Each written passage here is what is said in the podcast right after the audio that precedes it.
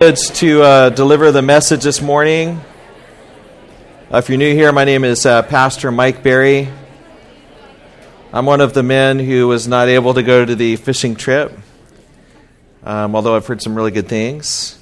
Uh, but it's a great blessing to be here and to bring the Word of God. Um, thanks to Nate Aiken for leading worship for the first time for us. Did a great job, Nate. Real blessing to have him on the on the crew.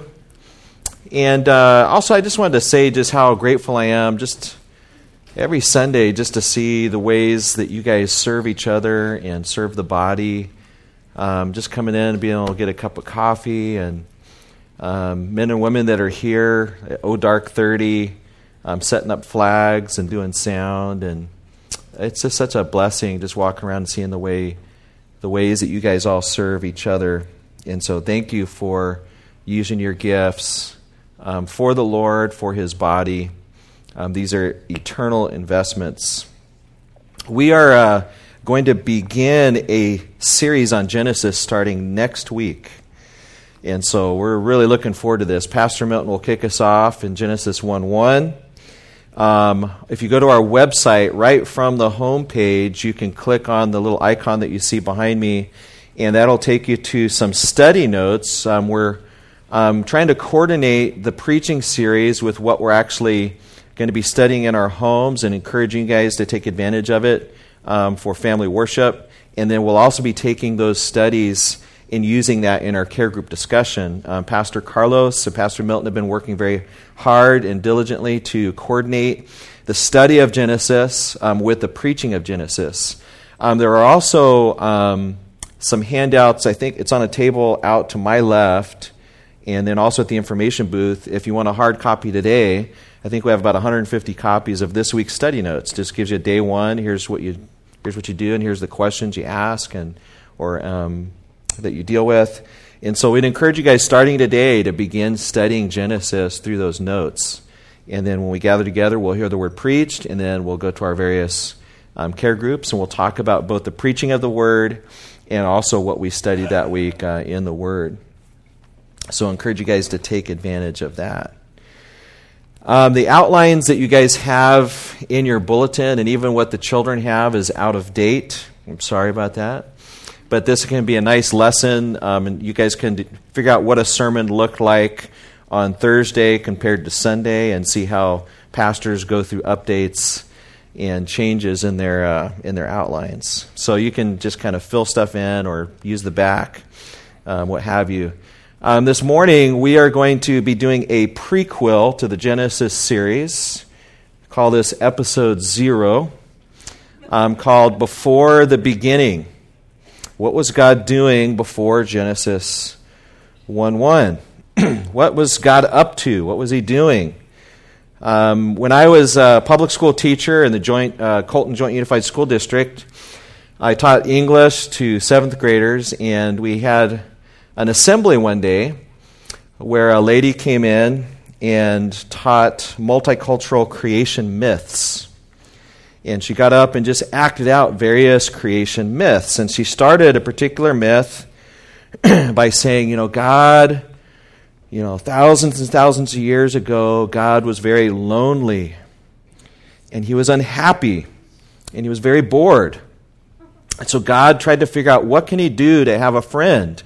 And so he tries to create different things. He creates a rock and he creates mountains and he creates different animals, and nothing would really satisfy his heart. He was still lonely, um, still bored, but finally he created uh, a human being, and that brought his heart great happiness. And several of my colleagues knew that I was a Christian, and they just thought this was so wonderful that in this assembly we were talking about creation, and so they all gazed at me with a big smile on their face, like, isn't this great? Isn't this awesome? And I just wasn't very good at like hiding my emotions. And I, I think they could just tell by the look on my face. I was just like, I looked like I was ready to just throw up. And, um, and so one of my colleagues, you know, came up to me afterwards and said, what's wrong?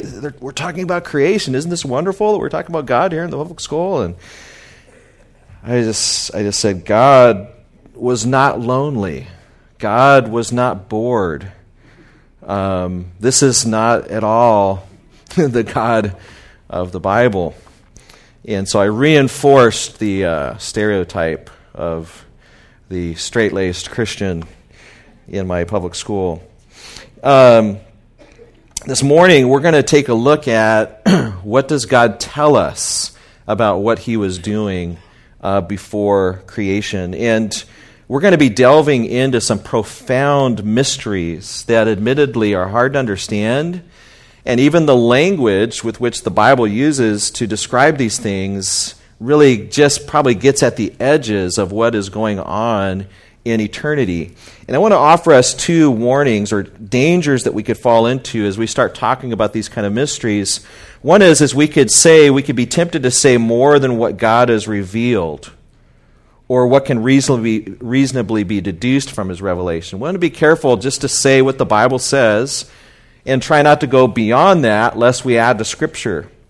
But secondly, we need to avoid teaching and believing what God has revealed on such a topic as this and thus unintentionally take away from God's word. We don't want to like stop short of what the Bible says and and be embarrassed or or just say that we're not really sure what all of this means when God has clearly told us things about himself. We see language all throughout the Bible that says before the world was, for instance, before the foundation of the world, prepared from the foundation of the world, before the mountains were brought forth, or before time began, or from the beginning.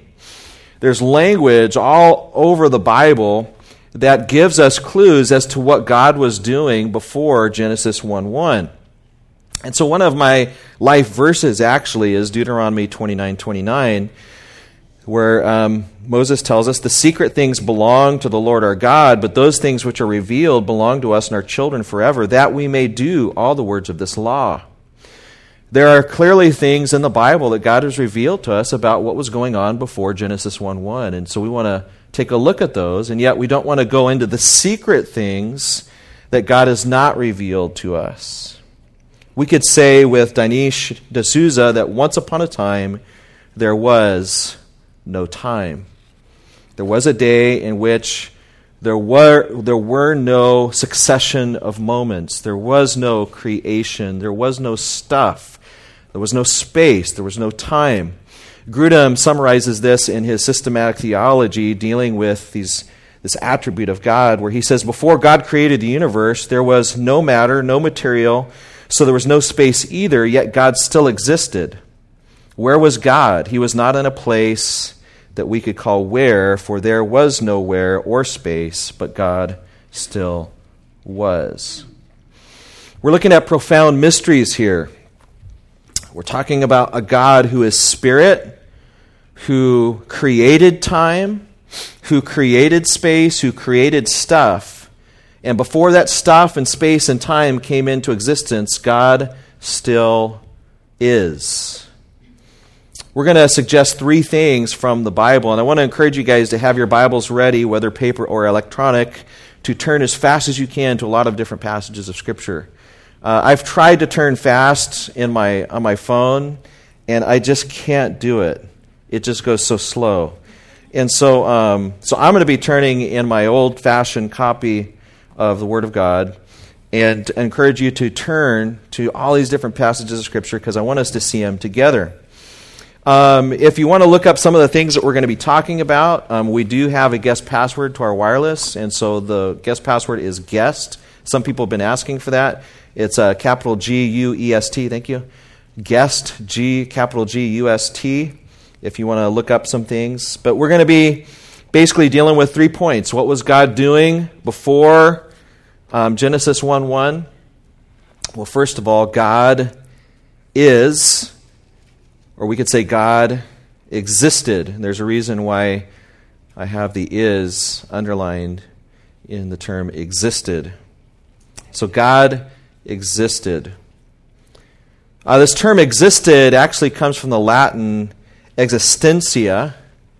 There's a sense in which we could actually argue, as R.C. Sproul does, that God did not exist. And every one of you in this room, if you are a believer in God, if you are a theist, you could actually argue that God did not exist. What do we mean by that? Well, if you look at the Latin word that comes behind exist, extensia, it literally means to come out of, to emerge from, or to become. Ex means out of. And so it's appropriate, you know, when we're talking about stuff that's real, and we understand in the English language, when we say God exists, we're just saying that He is, right? Uh, I don't think too many people are asking us to split up the word and go back to the Latin. But if you do look at the Latin, as R.C. Sproul does, you would find out that it means that something has come out of something. Um, something has come into being. And so, in that sense, we would argue that biblically, God has not come into being, He, uh, he is. And so, in that sense, because God does not exist. I'd love to have a t shirt that just says, God does not exist. Ask me why. And just have people come up and ask me why God does not exist so I could explain that to them.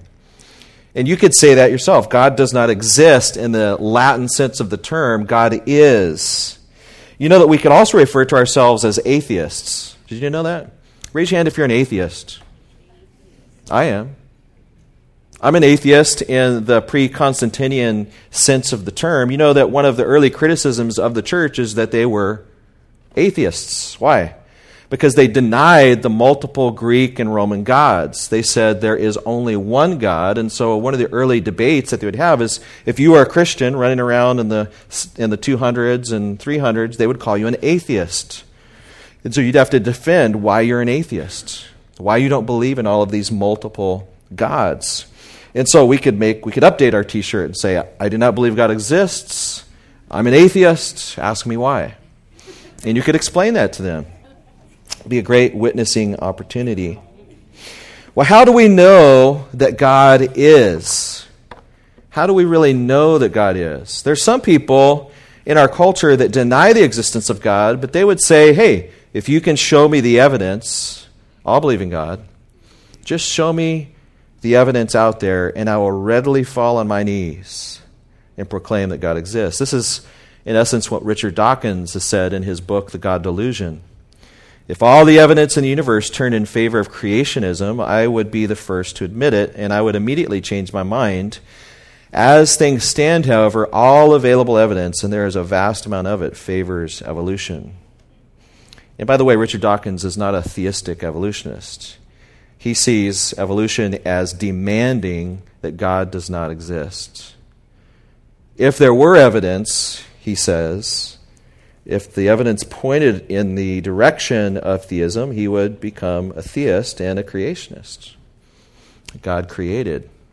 Is this true? Is Richard Dawkins being honest with us? well, we're going to first answer Richard Dawkins from the Bible.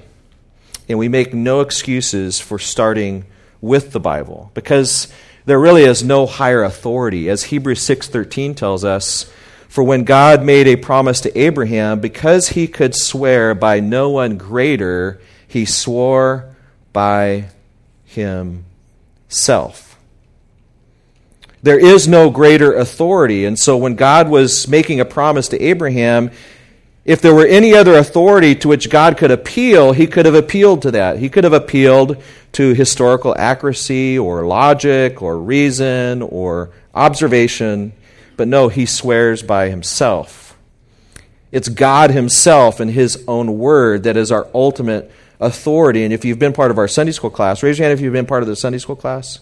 Yeah, you guys understand our argument that God's word is the ultimate authority, and all arguments for ultimate authority and starting points are of necessity circular, right? So we ask, we, we, t- we tell people that we believe that God exists because the Bible says so. And we believe that the Bible is the Word of God because the Bible says so. You say that's circular reasoning, but everybody starts with circular reasoning from the get go, right? Because if you say that rash, if you say that reason is your ultimate starting point, the only way to prove that is to say it's reasonable that reason is our starting point. If logic is your starting point, the only way to prove that is to say it's logical. If empiricism is your starting point, that I only believe what I see, what I hear, what I taste, what I touch, the only way that you can prove that is through empiricism.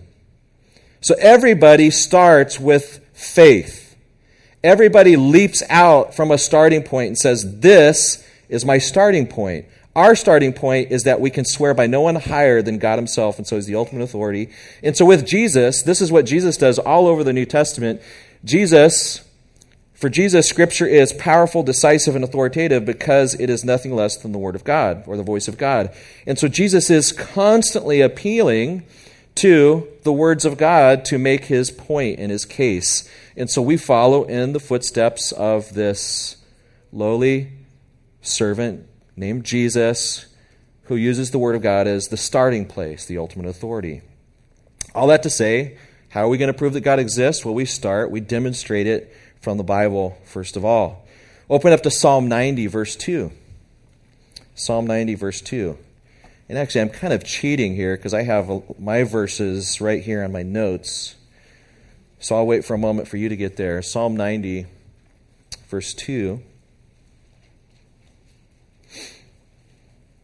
which says, Before the mountains were brought forth, or ever you had formed the earth and the world, even from everlasting to everlasting, you are God.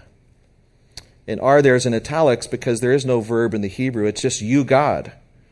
Not you were God or you will be God. It's just you, God. You, the God. You've always been God. before the mountains were brought forth, before you created everything, from everlasting we can talk about in the past, everlasting into the future. Language really kind of escapes us here, but the Word of God says, from everlasting to everlasting, you, God, you are God. God exists. The Bible tells us in Romans 1:19 and following that people have an inner sense of his existence. They know that he exists. God has made each person to have a sense of God's own existence. The Bible further tells us it's actually the fool that says there is no God. Not, this isn't saying that it's stupid people that say there is no God, it's the fool. It, the very definition of a fool biblically is someone who says, There is no God, or I'm going to live as if I have no creator. And so it's the fool that says this. When I was a youth pastor, we actually wrote a song, and we'd have all the kids singing the song. The fool is said in his heart, there is no God. And we just kind of repeat that over and over and over again. And all the rest of the, they are corrupt. They've done abominable works. Everybody raising their hands.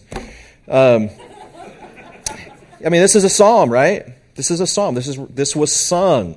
Imagine the people of Israel singing, The fool has said in his heart, There is no God. And teaching songs like this to your children. Um, this is the ultimate, according to the Bible, this is the ultimate in foolery. Tomfoolery is to say, I don't believe in God. When the Bible, God's authority, says there is a God. In the beginning, God created. Notice just the way Genesis starts, as Pastor Milton will get into this next week. Genesis doesn't start with some sort of um, proof for the existence of God. It just says, In the beginning, God created. It's assumed. And really, when you research most people, most cultures for all of human history have believed in what? The existence of God. It's really a very, very small minority of people who have denied the existence of God. And the Bible just frankly calls them foolish. Because God can say that. He has the authority to say that because He's the one that put the knowledge in their hearts. He's the one that created the whole world as evidence of his existence. And he looks at them, and what do we do by nature? We, according to Romans 1, we suppress the truth and unrighteousness. There's a reason why we don't want to believe in God. It's because we don't want his authority in our lives. We want to live our lives the way we want to live them. Grudem tells us in his systematic theology, Wayne Grudem, that thus, for those who are correctly evaluating the evidence, everything in Scripture and everything in nature proves clearly that God exists and that He is the powerful, wise Creator that Scripture describes Himself to be. If the data was interpreted properly, everybody would come to this conclusion, but we have a problem. That is the fall, that is sin, that clouds the minds. No longer do people have the appropriate glasses to put on, but they put on totally different glasses that gives them a radically different interpretation of the world. So we would argue from the Bible that God exists. But secondly, we can also, because this really is God's universe and God really is the one who created logic and reason in nature, we can make arguments from logic as long as we realize that people are going to interpret our rationale according to their worldview. Let's give just just one logical argument. We'll, we'll, we'll call this the argument uh, about the existence of matter. The very existence of matter. If, if I'm engaging in a conversation with an unbeliever and, and they want to tell me that they don't believe that God exists, um, one of the first things I do, like Greg Koukl speaks of in his book Tactics, is we ask Columbo questions. We say, How do you know that? How do you know that God does not exist? we don't always accept the burden of proof. They're the, one that's, they're the ones that are making the claim, right? If they come to you and say God does not exist, then why do we accept the burden of proof? Turn the table, say, How do you know that? And they try to give their various reasons for why they think God does not exist. Another question I ask is because they, they say, Where did God come from? That's one of the first things your average person will tell you on the street. Well, where did God come from? And I refuse to answer that question out the gate. I'll say, Where did matter come from? because they want to immediately try to make it this faith science type of debate. And so I want them to really begin to think through their worldview. Where does matter come from? And so they'll go back and they've seen some, the average person has seen some, something on the History Channel, right? That's normally where it comes from, or the Science Channel, that there's some speck out there that just kind of compressed and then exploded. And so that's where matter come from. That doesn't explain it at all. Where did that speck come from? where does matter come from? Where does space come from? And if you keep asking this question over and over and over again, they, uh, eventually, if they're honest, they have to say, I don't know. Can you prove the existence of matter or the origin of matter using the scientific method? Can you observe, measure, and repeat? No, you cannot. So this is ultimately it's a starting point. It's a faith step. So now you've demonstrated we're both in the same camp when it comes to origins you're accepting by faith either the that matter there's only really three options this is what i would share with people either matter has existed forever and that's what some people will accept totally by faith you cannot demonstrate the eternality of matter in a, te- in a test tube right this is metaphysics now if you want to have a philosophical discussion and just say i accept if they say i admit that i believe as a presupposition that matter is eternal, I would say, great, now we can have a discussion. Okay? Because now, now we're really comparing apples with apples, right? You admit that matter is eternal, and the only way that you, you know that is because you accept it by faith. Correct? Do you follow? So that's one option is matter is eternal, or matter just popped out of nothing. That's the second option. And just about everybody, it doesn't matter if you're a theist or an atheist, rejects that idea that matter just popped out of nothing, that there was nothingness and the matter just appeared for no reason whatsoever. The third option is that there is some eternal being. We're not arguing that he uh, or she is personal at this point. We're just saying that there's some personal being that decided to bring all things into being. And so, you know, I would just ask, ask a person which one of these three seems to be most logical? Which one of these three seems to match what we actually observe in the world? That nothing just popped into something. Most people reject that. That matter is eternal and matter just kind of organized itself into all of the complexities that we see in the world today. Or that there's an intelligent designer that created the universe. And to me, to me, according to my worldview and the way I'm interpreting the evidence, the existence of matter argument clearly points to God. if I, you know, if, if we were to blow something up, this, you know, the average atheist out there who just believes in the Big Bang, they, they're basically arguing that you blow something up and it organizes itself into complexity and beauty, uh, that through random natural processes you have organization. So if we just blow up this building, and please cut that out of the, t- of the tape that goes up online. If we were to blow up this building, this building would suddenly organize itself. If I throw up a deck of cards a million times, if I give, give it enough time, it's eventually going to organize itself in order, or it's going to make some sense. No, this seems illogical. And when we look at this evidence from a biblical worldview, it makes sense. However, if you present this, and this is not something that Richard, Richard Dawkins has heard this argument before, does he accept it? No, because it doesn't fit his starting point, his worldview. Um, there's also uh, arguments as demonstrated by observation. We'll give like two observational arguments here um, as quickly as we can. There's the um, what we can observe and what you can call information science. This has especially been uh, very important since 1955, I think it was, with the discovery of the exact uh, structure of DNA. Information science, we can define information as coded messages containing an expected action and intended purpose. Theorems of information science demonstrate creative information cannot arise spontaneously in, in matter by chance process. When we look at DNA and all of the complexities and the coding and the language, which go far beyond my expertise, but many, many, many scientists would look and say that this, there is just no way this complexity in these systems this information just arose by chance.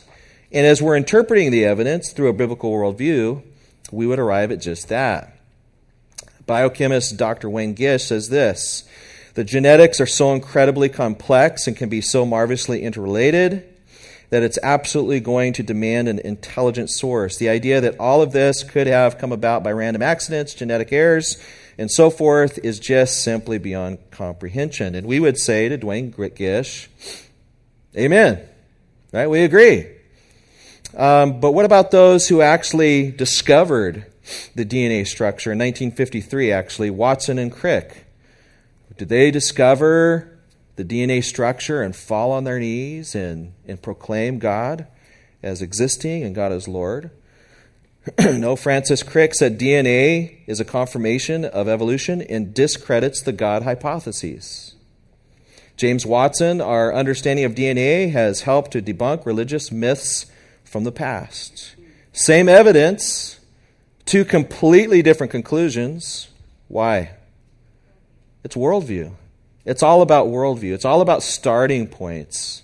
If you have a certain starting point, you are going to find the result. And as we look out into the world the way God has shown us to interpret it, we see God everywhere. Where we see organization, we see structure, we observe, and we see complexity. These people look at the DNA structure and they see chance and random processes somehow just moving in a way that causes complexity and structure. To me, from a biblical worldview, that just sounds foolish. It just seems foolish. And so I agree with what the Bible says. There's also the irreducible complexity argument that we can observe in nature. Um, you know, there's in, in the human body or just in cells in general, there are um, complexities that cannot could not have happened in a in a molecules to man evolution scheme. In other words, there are things that are so dependent upon one another. If you take one little brick out of the complexity, the whole thing falls apart. One example would be uh, blood clotting. Um, in order for our blood to clot when we're injured, a host of chemical reactions must take place in a highly specific order. If any of these parts are missing, the entire process fails. Hemophilia is an example of a disorder where one or more of these interdependent parts are missing or non functional. For evolution to work, you have to build one block at a time. From a, for, from a moles to molecule standpoint, that's what we're talking about. We're talking about one cell structure that uh, suddenly develops into multi cell structures and complexity. So does this does this prove to guys like Richard Dawkins that because we have irreducible complexity that therefore there must be a God? Uh, no, Wired Science writer Brandon um, Keim says this the necessary pieces for one particular cellular machine were lying around long ago. It was simply a matter of time before they came together into more complex entity. It's always a matter of time. And what we do is, if, if we're in, uh, writing according to an evolutionary worldview, we just look for other pieces to explain away what seems to be clear data. He goes on to say that the process by which parts accumulated until they were ready to snap together is called pre adaptation. It's a form of neutral evolution in which the buildup of parts provides no immediate advantage or disadvantage. Neutral evolution falls outside the descriptions of Charles Darwin, but once the pieces gather, mutation and natural selection can take care of the rest. So what you have here is is you just have natural kind of through the process of natural selection there's pieces that aren't needed that evolve, but they're not needed for anything. They just sit over here and then suddenly something happens within a species where now we need that piece that's been sitting there for a million years unneeded. Let's go get it. And so, um, so then random uh, natural selection kind of takes care of the whole process. Does that make sense to you? So, what happens is through accidental, just random processes, evolution creates things that are totally unnecessary, and then future species or cellular machines suddenly find the need for them as time marches on. Which requires more faith, folks. And is Brandon's scheme, is he giving us this data because he observed it in a test tube, by the way? No. He's just hypothesizing to support his worldview. That's all he's doing. Listen to what Michael Gray says, cell biologist at Dalhousie University. You look at cellular machines and say, why on earth would biology do anything like this? It's too bizarre. He's looking at all the organized structure, he's looking at all the complexity, and the machines that are irreducibly complex. He says, This is bizarre. I don't know how to explain this, but when you think about it in a neutral evolutionary fashion, pieces laying around for millions of years, in which these machines emerge before there's a need for them, then it makes sense. Make sense? If, if, now, brothers and sisters, I'm not saying this in a dis- disrespectful way. But in my thinking, anybody who's trying to be rational who reads this statement should laugh. This is nothing more than suppression of the truth in unrighteousness. This is, I don't want there to be a God, therefore I will create imaginary things that I've never observed and call it science, so that I can escape at least Huxley had the nerve to admit it at the end of his life that the reason I argued against the existence of God is I wanted to carry out my sexual fantasies. At least he admitted it. These guys, they, they want to sit on their intellectual high horse and look down upon us. And so that's why we must start with the Bible, right? The Bible is our ultimate authority, it's our starting point. And when we read the evidences through the lens of the Bible, then the evidences out there comport with our worldview. But if you think you're going to convince Richard Dawkins or any of these guys that God exists by somehow trying to pretend that there's this neutral ground in the middle where we can leave the Bible over there, no, we need to do like Spurgeon says, and we need to come and we need to pierce hearts with the sword of the Spirit. God's word is authoritative, and even when people deny that it's the word of God, as we come and we use God's word, it is powerful, it is sharp, right? It is, it is God breathed. And really, there's nothing more powerful than the gospel in all of the world, right? The gospel, as Pastor Milton has taught us from the Word of God in 1 Corinthians 1.18, it's the central point of God's power. And so, in fact, let's let's just turn to as a reminder to to 1 Corinthians.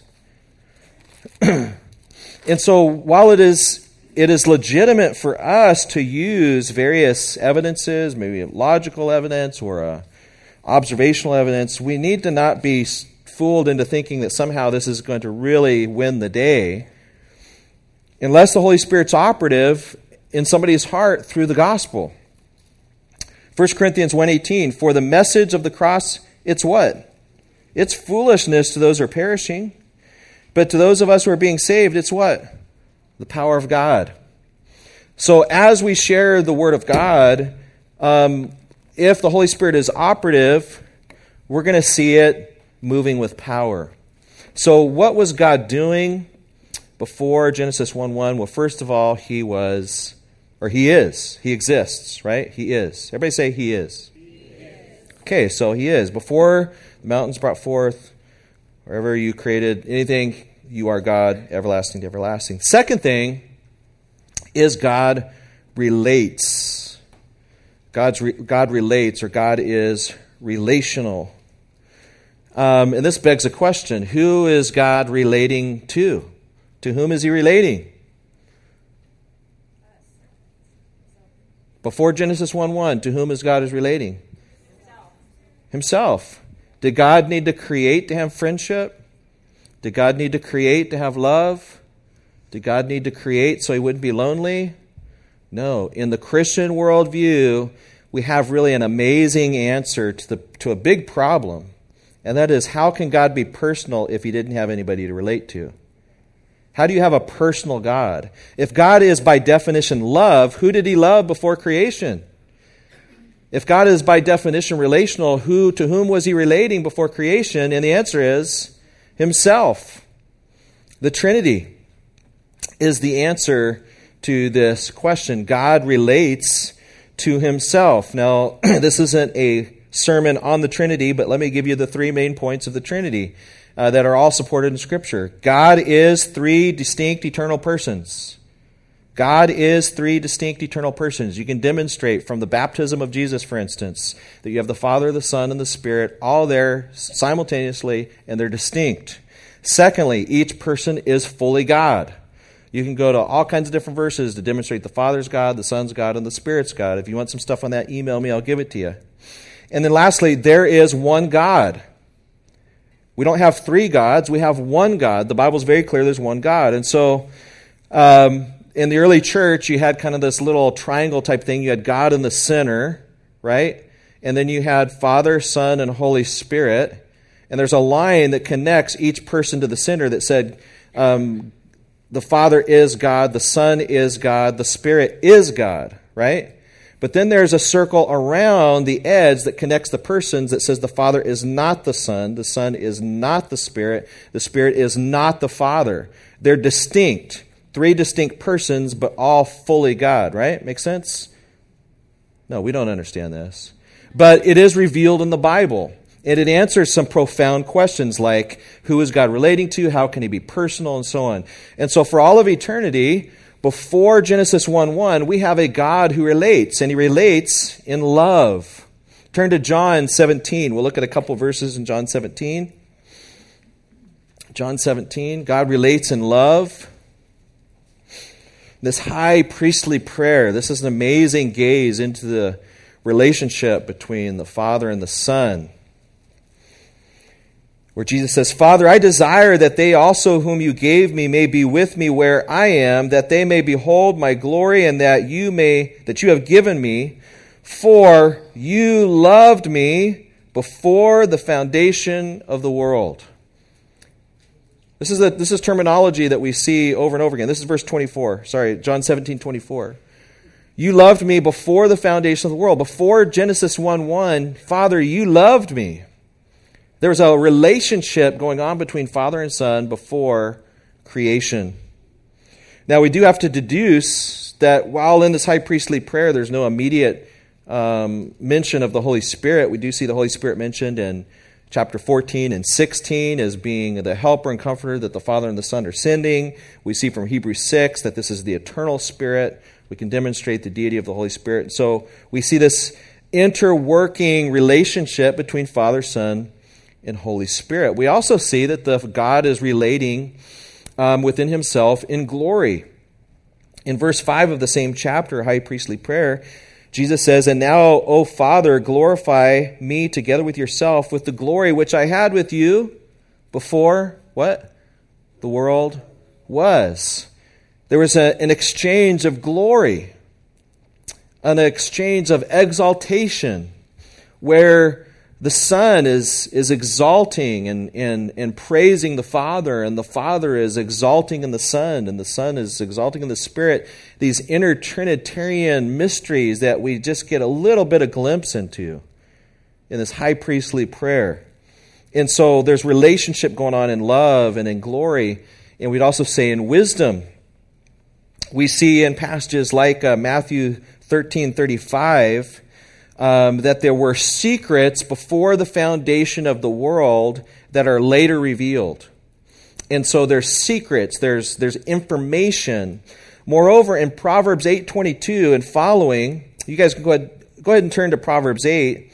We have this, um, what we would call a personification of wisdom. It's the idea where you kind of take you take wisdom and you in in literature or poetry you would kind of set wisdom up as a woman, and then you would speak um, of this woman and all of the attributes of this woman as representing wisdom. And so in Proverbs 8:22, wisdom is saying, "The Lord possessed me at the beginning of his way, before the works of old." That's another term for before creation. I have been established from everlasting, from the beginning, before there was ever an earth. When there were no depths, I was brought forth. When there were no fountains abounding with water, before the mountains were settled, before the hills, I was brought forth.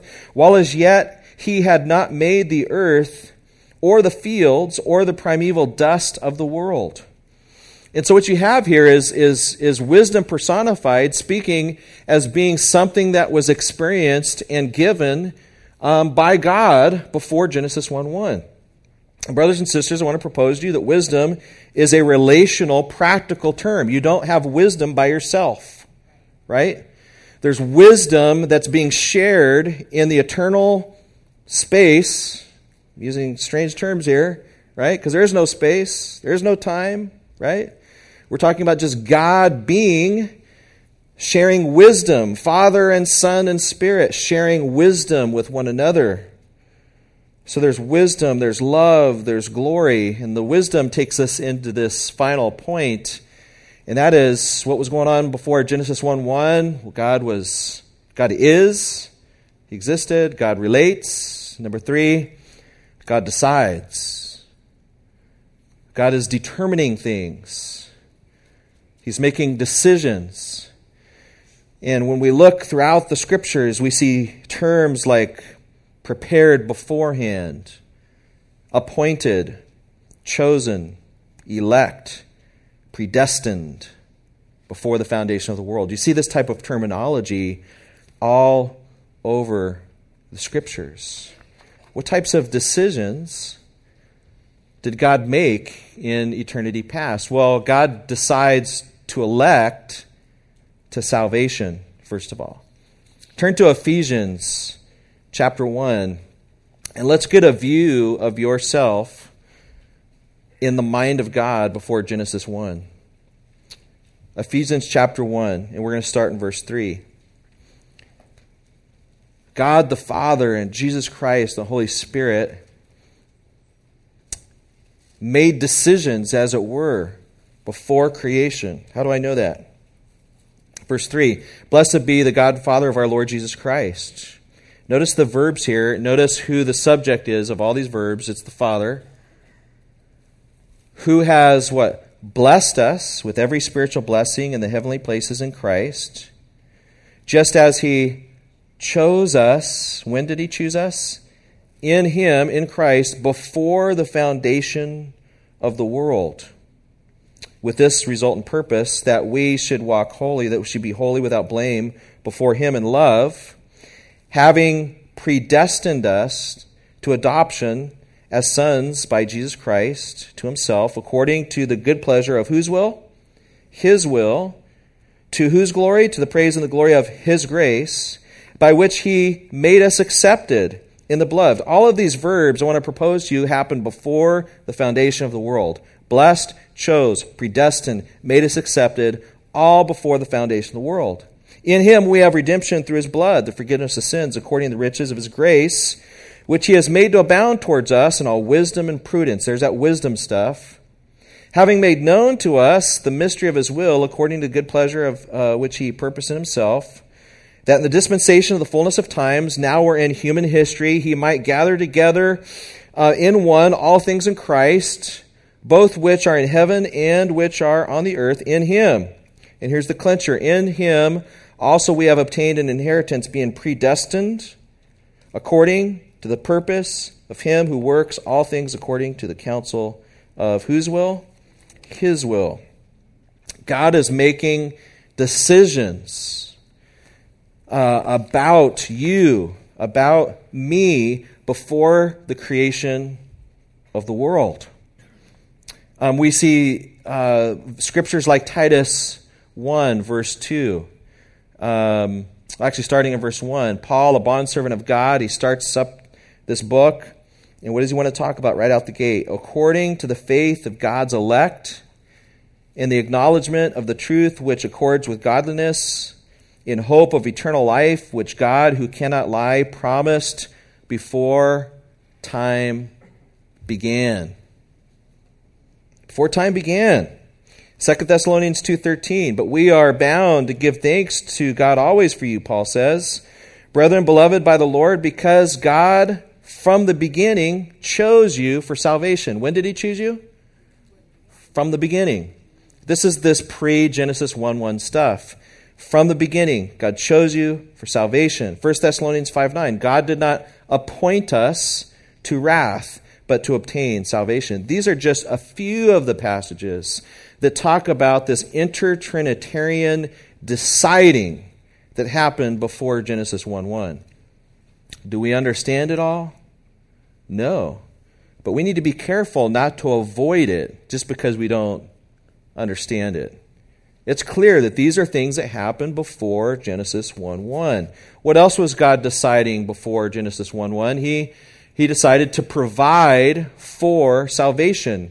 God decided to elect, He decided to choose, He decided to appoint, and then He decides to provide for their salvation. We see this in some of the same verses that we were just reading. For instance, in 1 Thessalonians 5 9, God says, or Paul says, For God did not appoint us to wrath, but to obtain salvation. How? Through our Lord Jesus Christ and so, if you really flesh out what's going on here grammatically, he didn't appoint you to wrath, but to salvation through a particular means. So, he decides to provide the means for your salvation. Second Thessalonians, uh, where Paul says, uh, Beloved brethren, I'm, I'm uh, thankful for you because from the beginning God chose you. And he says, through sanctification by the Spirit, belief in the truth. God didn't just choose you, He provided the means for your salvation. Open up to 1 Peter, if you would. 1 Peter chapter 1. We're going to fly through a number of verses here the last few minutes. 1 Peter chapter 1, starting in verse 19, where Peter says, But with the precious blood of Christ, as of a lamb without blemish, blemish and without spot, he indeed was foreordained before the foundation of the world. Who was foreordained in verse 20? Say it again. Jesus. Jesus was foreordained. Now, obviously, Jesus is eternal, so this must mean that he is foreordained to do something, which comes in verse 19. He is this lamb without blemish, without spot. He's got precious blood. We're talking about the death of Christ. So, before the foundation of the world, the death of Christ was foreordained. We see this also in Acts, uh, a couple places in Acts. Uh, Peter says it on the day of Pentecost in chapter 2, verse 20, where he says, Jesus being delivered up by the determined purpose and foreknowledge of God. Jesus was delivered up to death by a determined purpose and foreknowledge. In Acts 4, verse 27, we see this For truly against your servant, holy servant Jesus, whom you anointed, both Herod and Pontius Pilate with the Gentiles, the people of Israel, were gathered together to do what? To do whatever your hand and your purpose determined before what? To be done. So everything that happened to Jesus, listen to the language that's being used here in this prayer. To do whatever your hand and your purpose determined before to be done. When was this decided? Before. Before when? Genesis 1 1. So, well before Genesis 1 1, the cross, the death of Jesus, the provision for salvation has all been laid out. Now, there's some different interpretations of Revelation 13:8. If you would turn to Revelation 13:8, you've got this situation of, uh, of people not being written in the book of the Lamb, right? Uh, the ESV says, And all who dwell on the earth who will worship, that is the beast, everyone whose name has not been written before the foundation of the world into the book of the life of the Lamb that was slain. So the question is, is should the, the phrase before the foundation of the world, should that go with these people were not written in the book before the foundation of the world, or should it be like the NIV, that the Lamb was slain before the foundation of the world? And there's different ways people go. If you have New King James, King James, it's going to say that the Lamb was slain, what? Before the foundation of the world. I want to suggest that that's probably the best reading. If you want to know why later, you can come up and ask me. It has to do with the genitive case and all this nonsense that really doesn't matter at this point. But the slain before the foundation of the world, if that's the right rendering, you have in the mind of God Jesus Christ being slain before the foundation of the world. And so God is providing for salvation. He's this in other words, this is this is the kicker right here is Christ's sacrifice was not an afterthought in the mind of God. God didn't like go, "Oh no, Adam and Eve sinned. The world is spinning out of control. What shall I do?" Okay, I know what we'll do. Let's send Jesus Christ to come die on the cross. No, this, these are profound mysteries, brothers and sisters. That God, in his eternal counsels, had already figured out and decided that Jesus Christ was going to come die on the cross for the sins of the world, and that he had chosen you and he had chosen me, and he was sending Jesus to come ensure our salvation. And then, thirdly, what is God deciding? He decides to prepare for salvation, dot, dot, dot, and judgment. So, in the eternal counsels of God, we see verses like this. Because of time, I won't have you guys turn there, and I can tell you guys are getting real tired, and I think some of your fingers are, are getting a little worn out. Matthew 25, 41. Then, this is the sheep and the goats passage. Then he will also say to those on his left hand, Depart from me, you cursed, into the everlasting fire. Actually, no, that's not the one I want to read. I'm sorry. Getting ahead of my house. Let's, let's turn to Matthew. Let me turn to Matthew.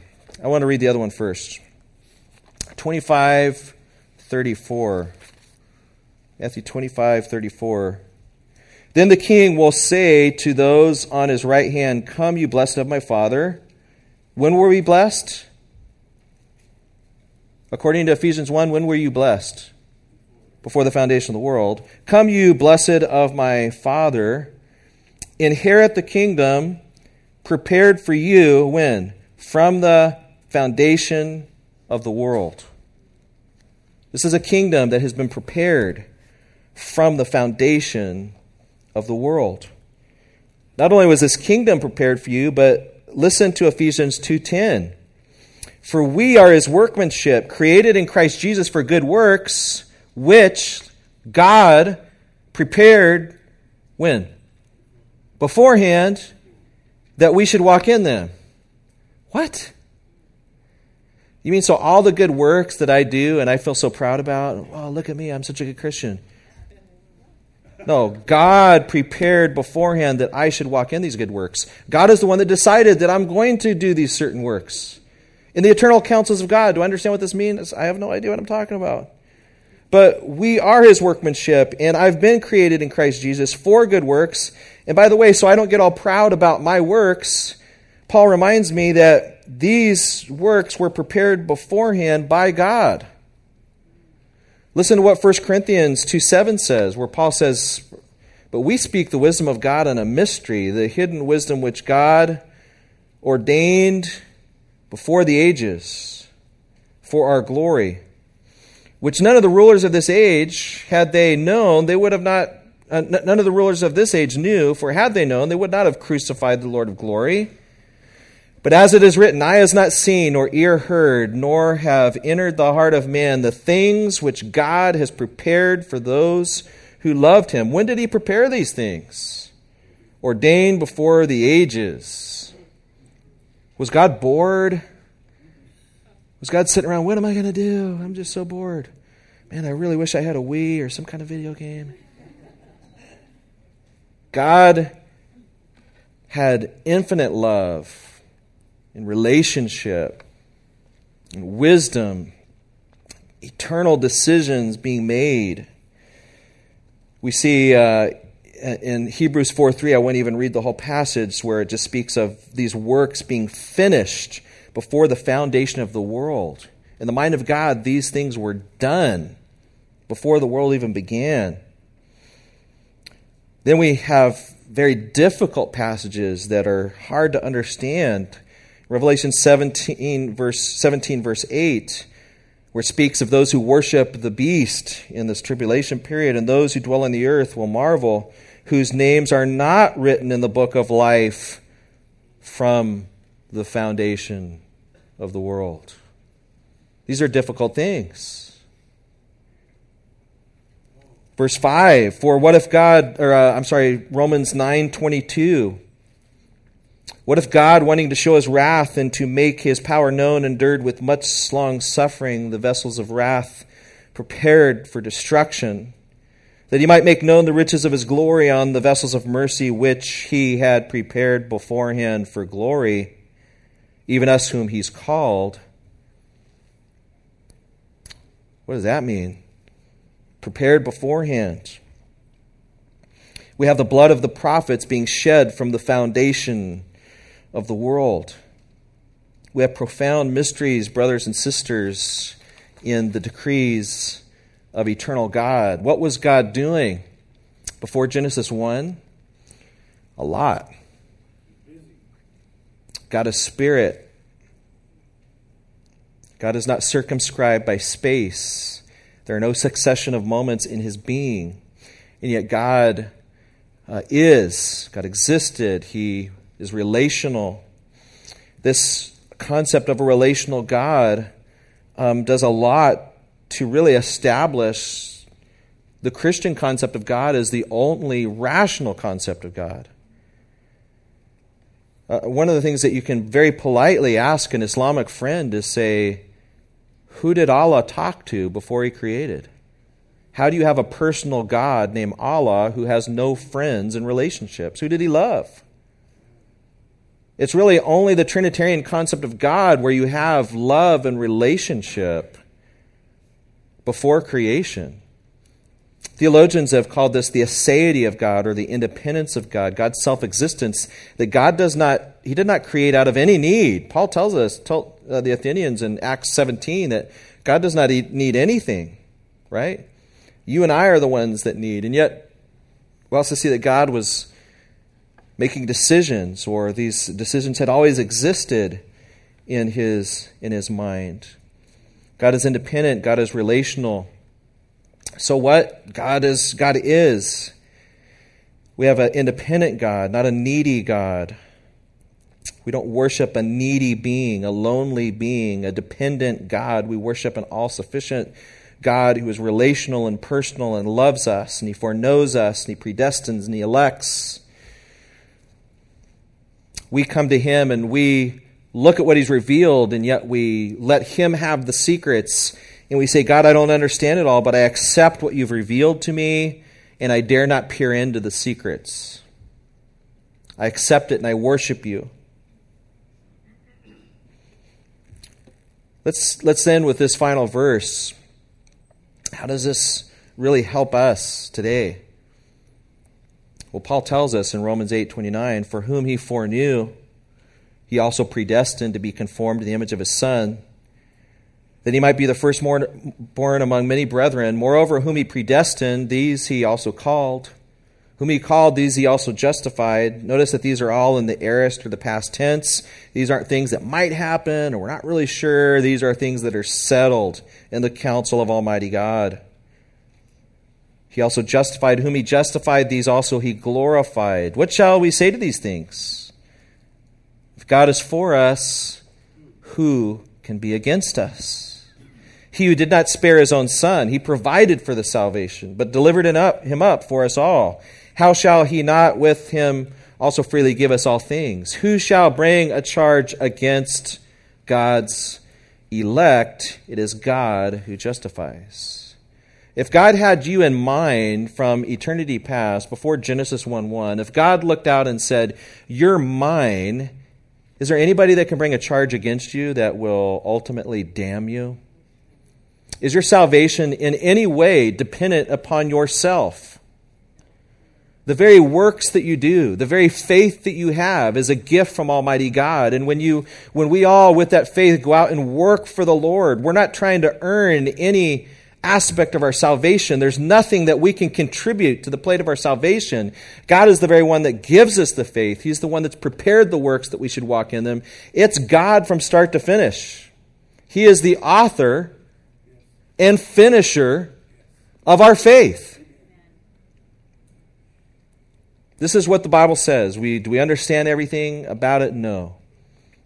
But we worship a God that is active, that was active before Genesis 1, relational, making decisions.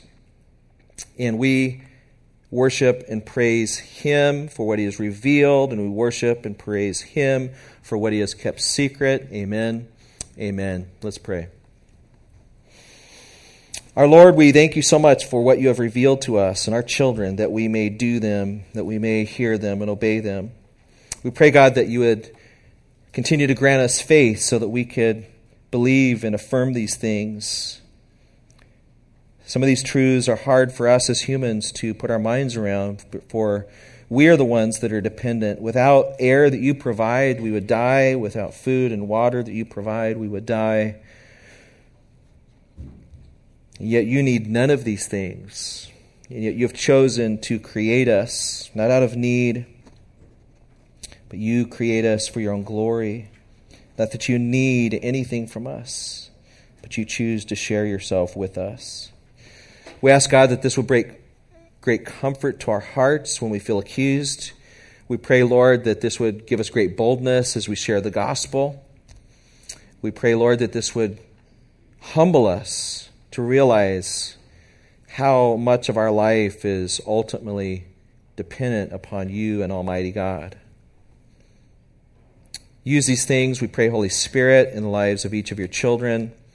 We know that you can apply them. We pray that you convict us in the world of sin, righteousness, and judgment. You'd apply the salve of the shed blood in the gospel of Jesus Christ, our Savior. We pray, in His name. And all God's people said, Amen.